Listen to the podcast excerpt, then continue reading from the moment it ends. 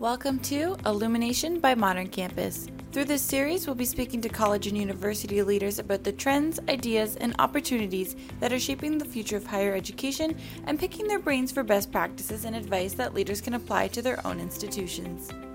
On today's episode, the EvoLLLution's editor in chief, Amrit Ahluwalia, speaks with Aaron Brower, who is Executive Director of Extended Campus and Senior Associate Vice President of Academic Affairs at the University of Wisconsin System as well as Ryan Specht-Boardman, who is Program Manager of the UW Flexible Option at University of Wisconsin Extended Campus. We talked to Aaron and Ryan about the stackable mix and match vision of higher education and how to embrace a more student centered approach to lifelong engagement of education and training. Let's get into it. Aaron and Ryan, thank you guys so much for joining the Illumination by Modern Campus podcast. It's great to be chatting with you both.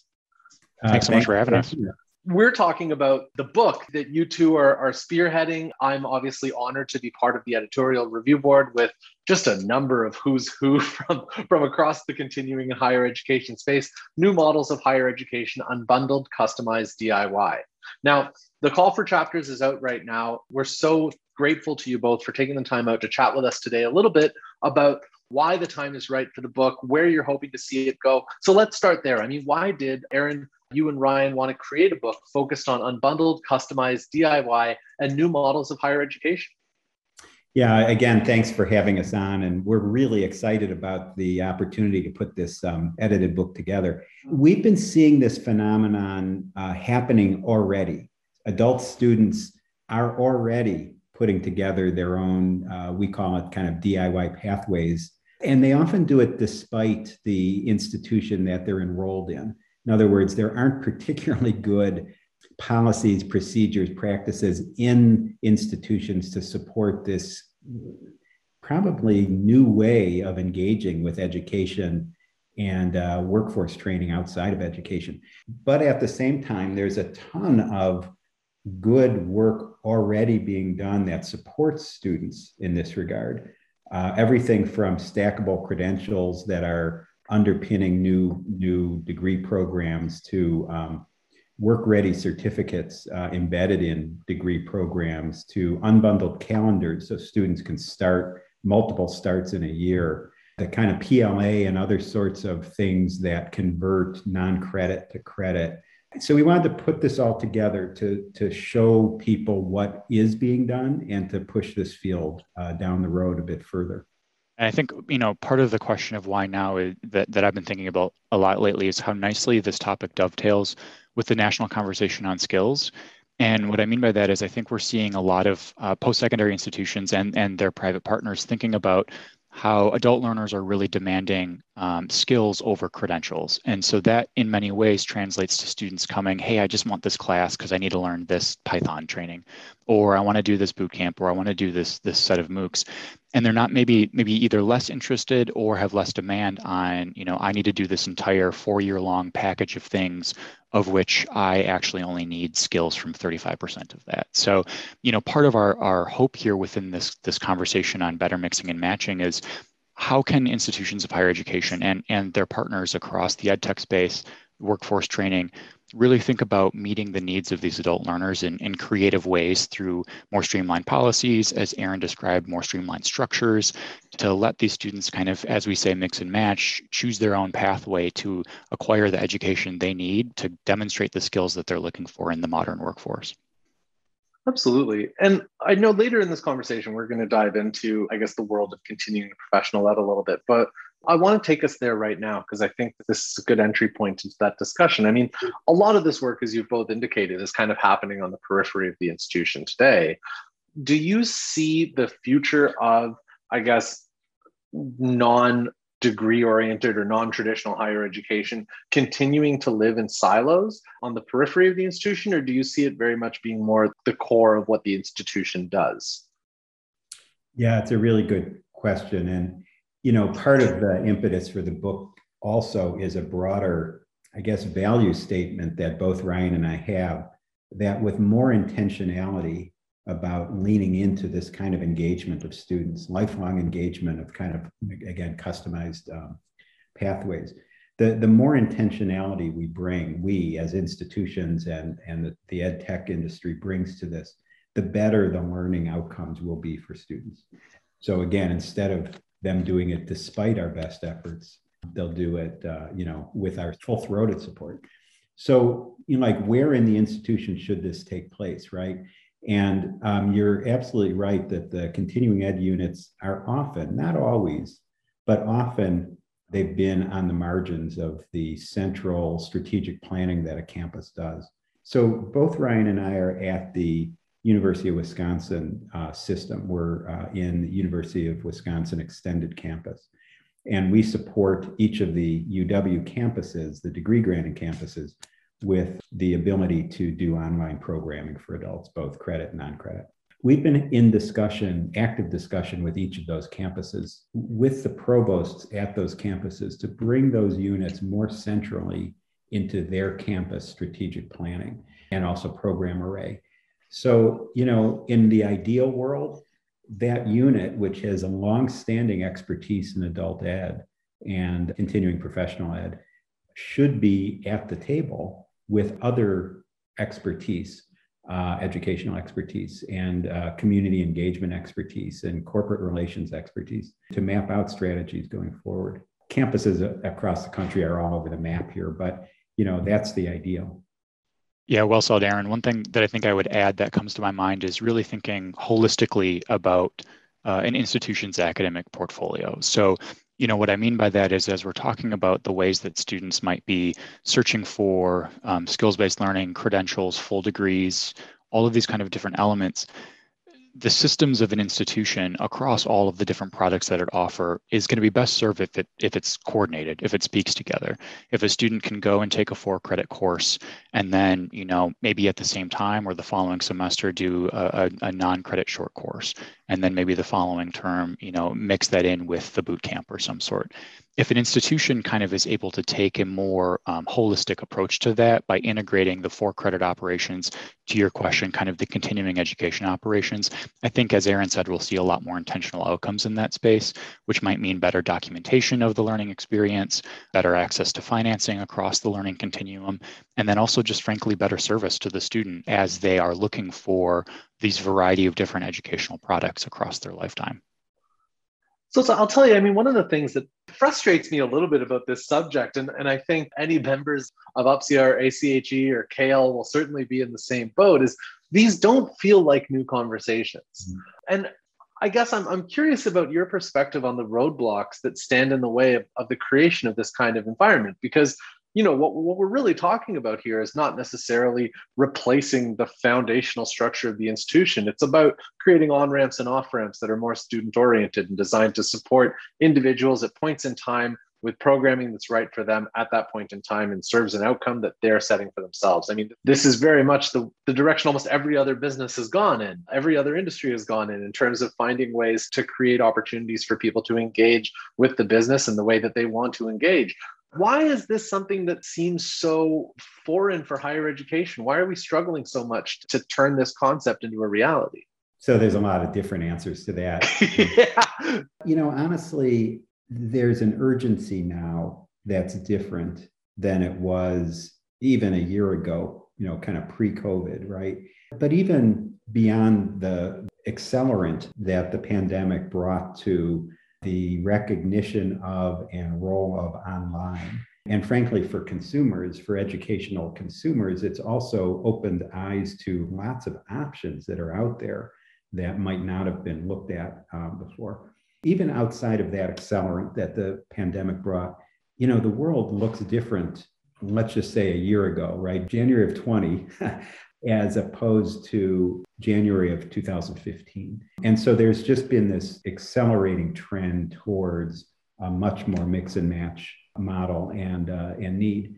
We've had a ton of discussions with industries in Wisconsin mostly, where they are seeing that they can do better by way of their employees by customizing their own training rather than getting degrees. I, I was in a meeting with a you know CEO of a major company, uh, statewide company that's in the Midwest region, who said, honestly, we don't we're not we don't care if our, our people have degrees. You know, we're interested, to Ryan's point, in a set of skills, and we map out now entry level skills, middle manager skills, senior level skills, etc. Basically, he was saying, we don't need you guys. so there's a there's a kind of urgency to this discussion. The second thing is the ed tech industry has just exploded and really sort of come into its own. I would say in the last year. Uh, again, I, I, mean, almost every week now in in EvoLLLution, in Inside Higher Ed, and Chronicle of Higher Ed, you, you're reading about what Amazon is doing, what 2U is doing, what Coursera is doing, uh, Noodle. I mean, you name it. And that industry is also becoming mature and figuring out the, the IPOs, successful IPOs that have taken place in this last year, I think are indicating that investors are seeing those companies as the route to the uh, to the adult ed market rather than higher ed. And then the third thing is why is higher ed reluctant to change? It's like every business, you know, to be honest. I don't I don't want to hate on higher ed, but you know, there's a lot of legacy programs in place. There's of course vested interest, okay, but I mean again, every industry has it. But even when people want to make changes, there is it's it's expensive to make changes little things we've run into trying to fix transcripts to make them more skill oriented. That's like a million dollars worth of coding into PeopleSoft. And again, not to hate on PeopleSoft, it's just endemic to the nature of how this stuff works. So there's just a lot of inertia that you have to get over to really embrace change. And so again, you know, our, our, our hope is to say, look, people have done it. Here's a whole bunch of each chapter we're hoping is like a different example of what people are doing, either back office stuff or curricular design or policy changes that really demonstrate what's possible. Again, despite all of these headwinds and uh, where the future could be.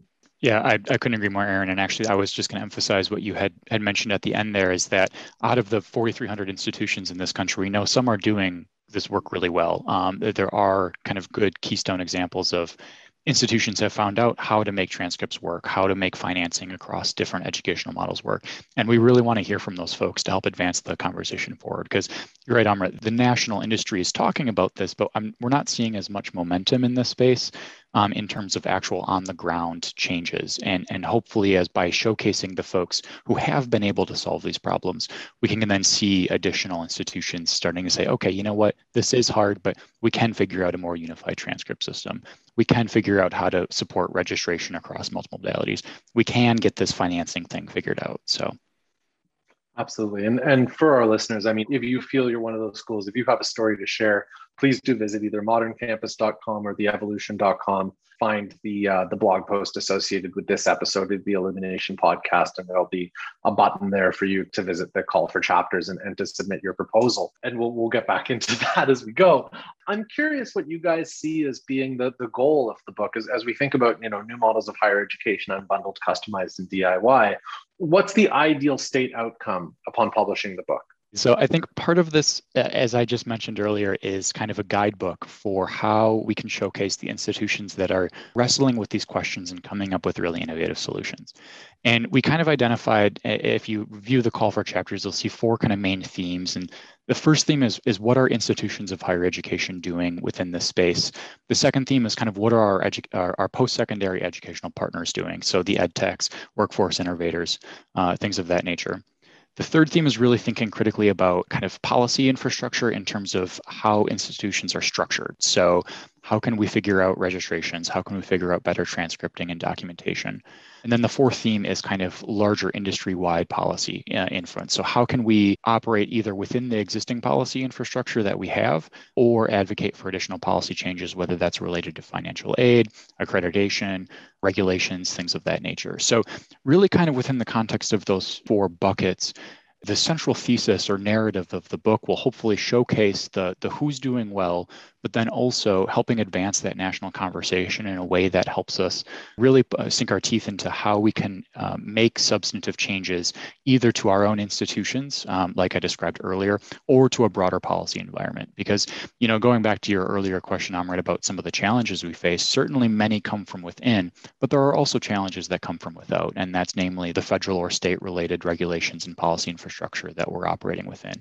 And if we can kind of have some sense of, you know, here are some ways that we can can make those improvements, then that's just more uh, fuel we can add to the fire for for making those improvements in that ecosystem.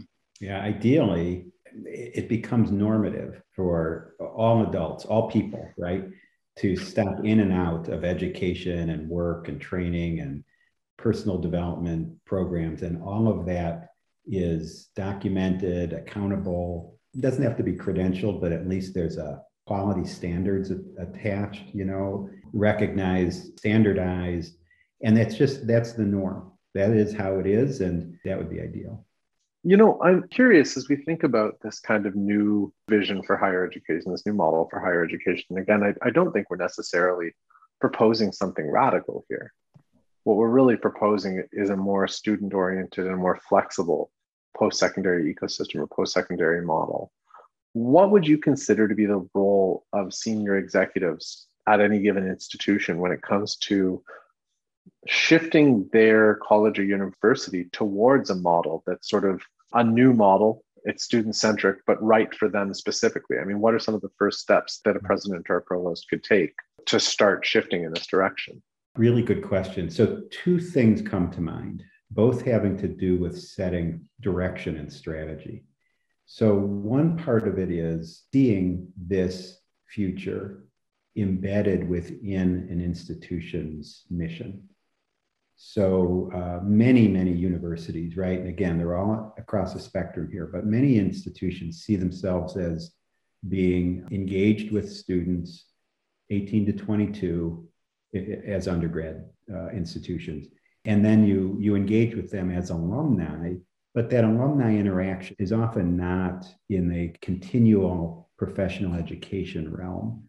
Yeah. Or if it is, it's kind of episodic rather than necessarily almost like a Amazon Prime subscription model, right? Where people really are kind of engaged on an, again a regular basis. So kind of embracing that and thinking about that as part of the mission. The second part of that is what particular niche will an institution play in the landscape of this? All campuses are not alike, right? And it's an extraordinarily competitive market, the online adult uh, marketplace. So, how do you think about your own niche and and sort of local, if not local goals, at least sort of specialization goals? So that's all part one, kind of mission and and then part two is it's really hard for senior executives to be able to say, you know, damn it, this is what we're going to do when the you run up against these legacy models.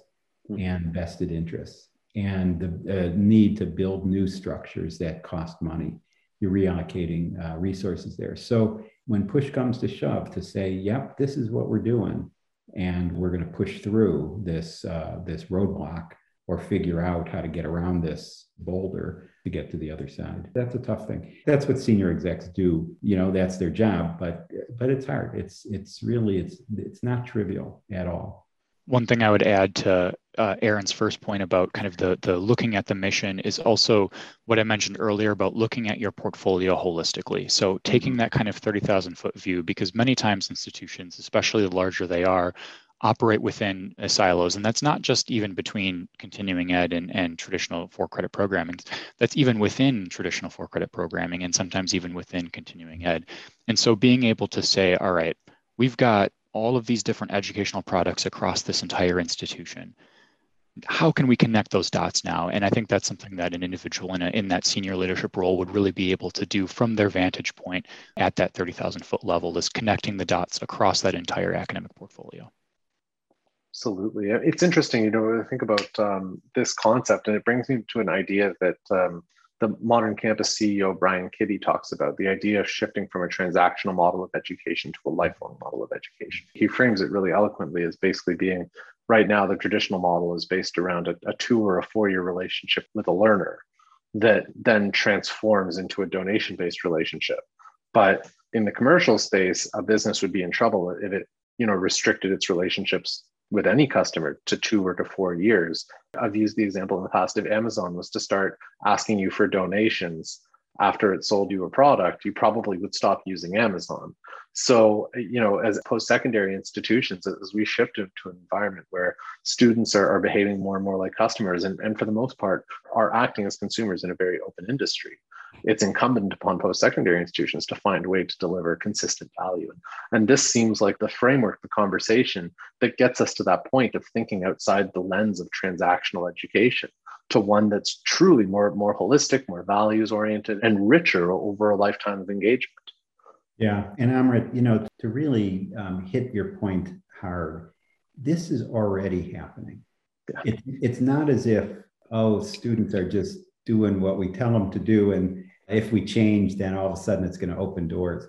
They're already doing it. I mean, you, you look at, and I don't know, as a as students of higher ed, you know, Cliff Adelman used to do this work in the 90s looking at enrollment patterns. And what he found is that the majority of students did not graduate from the institution they started from. And in fact, he called it swirling, but they swirled and, and, accumulated credits from several institutions, two to three, I think was the norm until they graduated, because life intervenes, right? But their motivation was so strong that they would do it despite the institutions making it hard to transfer credits and uh, accommodate adult work schedules and the rest of it. It's almost a normative thing now. We as an industry, it's incumbent upon us to embrace this you know otherwise frankly we get tossed aside or become a niche product for you know the lucky few who can school full time or you know whatever but you, you, get the point. This is not groundbreaking but we do hope that the book by pulling together so many of these almost like jigsaw puzzle pieces that are already out there people then can see the, the picture that's very clearly in front of us well, and you mentioned too this. I, I really like how you described the um, kind of the lifelong model of the business model of higher education, and it, as opposed to the transactional model. And I think that part of why that would be really compelling to institutions is because they can convert that in a way to be a much stronger business model overall. So what I mean by that is think about vertically integrating your products over 60 years as opposed to selling one product for four years, as you suggested, and then just asking for donation, donations. Instead, if you can, as an institution, have a series of interconnected skills based products, really, that your students can come back to time and time again, they come for a certificate, a degree, a boot camp, a micro credential, a couple of badges. 30 years later, they decide, I want a graduate degree they can become a return customer in a way that even donors can't necessarily always achieve by continually coming back to you and buying products. And that's what we see in the private marketplace is a lot of private companies are doing a really nice job of vertically integrating so that you're the main place they come back to. And i think a lot of institutions would benefit from such a mindset shift in their business models as well. Neither ryan and i come from the private industry. We grew up in public education. So you know the mission of education making the world a better place that is really embedded absolutely grounded at the center of, of all that we're doing here. Despite you know the fact that we're talking about frankly you know business models and engagement that's different but i don't want to lose that point either because um, we, we really don't see it as either or right? Either we we accommodate people's ability to kind of engage with education throughout their lives or we have a kind of pure version of higher education that's a fair point. That is a very, very important piece to bear in mind that if it's not in the best interest of the learner, it shouldn't be something that the institution pursues. I think that we can all be honest about the fact that if we do anything as a post secondary institution or as an industry that's in the best interest of the learner, it will be in the best interest of the institution. And serving the best interest of the institution allows for that shift back to a place where maybe the institution is less reliant on tuition and fees and, and finds mechanisms to generate more consistent or sustainable revenue over time that allows a step away or a step back from being, you know, extremely reliant on, on those tuition dollars and those financial aid dollars. I think there, there's a lot of positive that comes out of finding ways to serve a wider group of individuals in, in a way that they need to be served. And like, you know, it's interesting to think about the dual benefit of doing the right thing.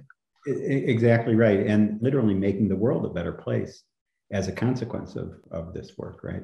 That's what drew us all into higher ed. Uh, Again, for, for anyone listening who has an idea, who wants to submit a chapter, who wants to learn more about the book, there are a number of ways that, that you can find out. Feel free to email us, us at info at evolution with 3ls.com and we'll be happy to direct you in the right place. As you know, every episode of Illumination by Modern Campus is associated with a blog post on moderncampus.com. You can find the link in that blog post. We also have an article that's on evolution.com, co authored by Aaron and Ryan. You can find it there. You can find it in the EvoLLLution post that's associated with this episode of Illumination. Also on the EvoLLLution, there are a number of ways for you to find the call for chapters. The proposal deadline is October the 9th. So please do find that page. Feel free to propose a chapter. This is a topic that the three of us are passionate about. We could probably keep talking for the next few hours, but we're going to have to cut it off here, at least for now. Aaron and Ryan, it's been an absolute pleasure. Thank you both again for, for taking the time out to chat today. Yeah, absolutely. Thank you, Amrit, for giving us the chance. Yeah, we really appreciate it. This episode is brought to you by Modern Campus in partnership with The EvoLLLution. Modern Campus empowers higher ed institutions to thrive when radical change is required to deal with lower student enrollments and revenue, rising costs, crushing student debt, and even school closures. Powered by the industry's only student first modern learner engagement platform, presidents and provosts can work with Modern Campus to create pathways for lifelong learners, while marketing and IT can deliver Amazon like personalization and instant fulfillment. To find out more on how you can transform your institution to meet the needs of today's modern learner,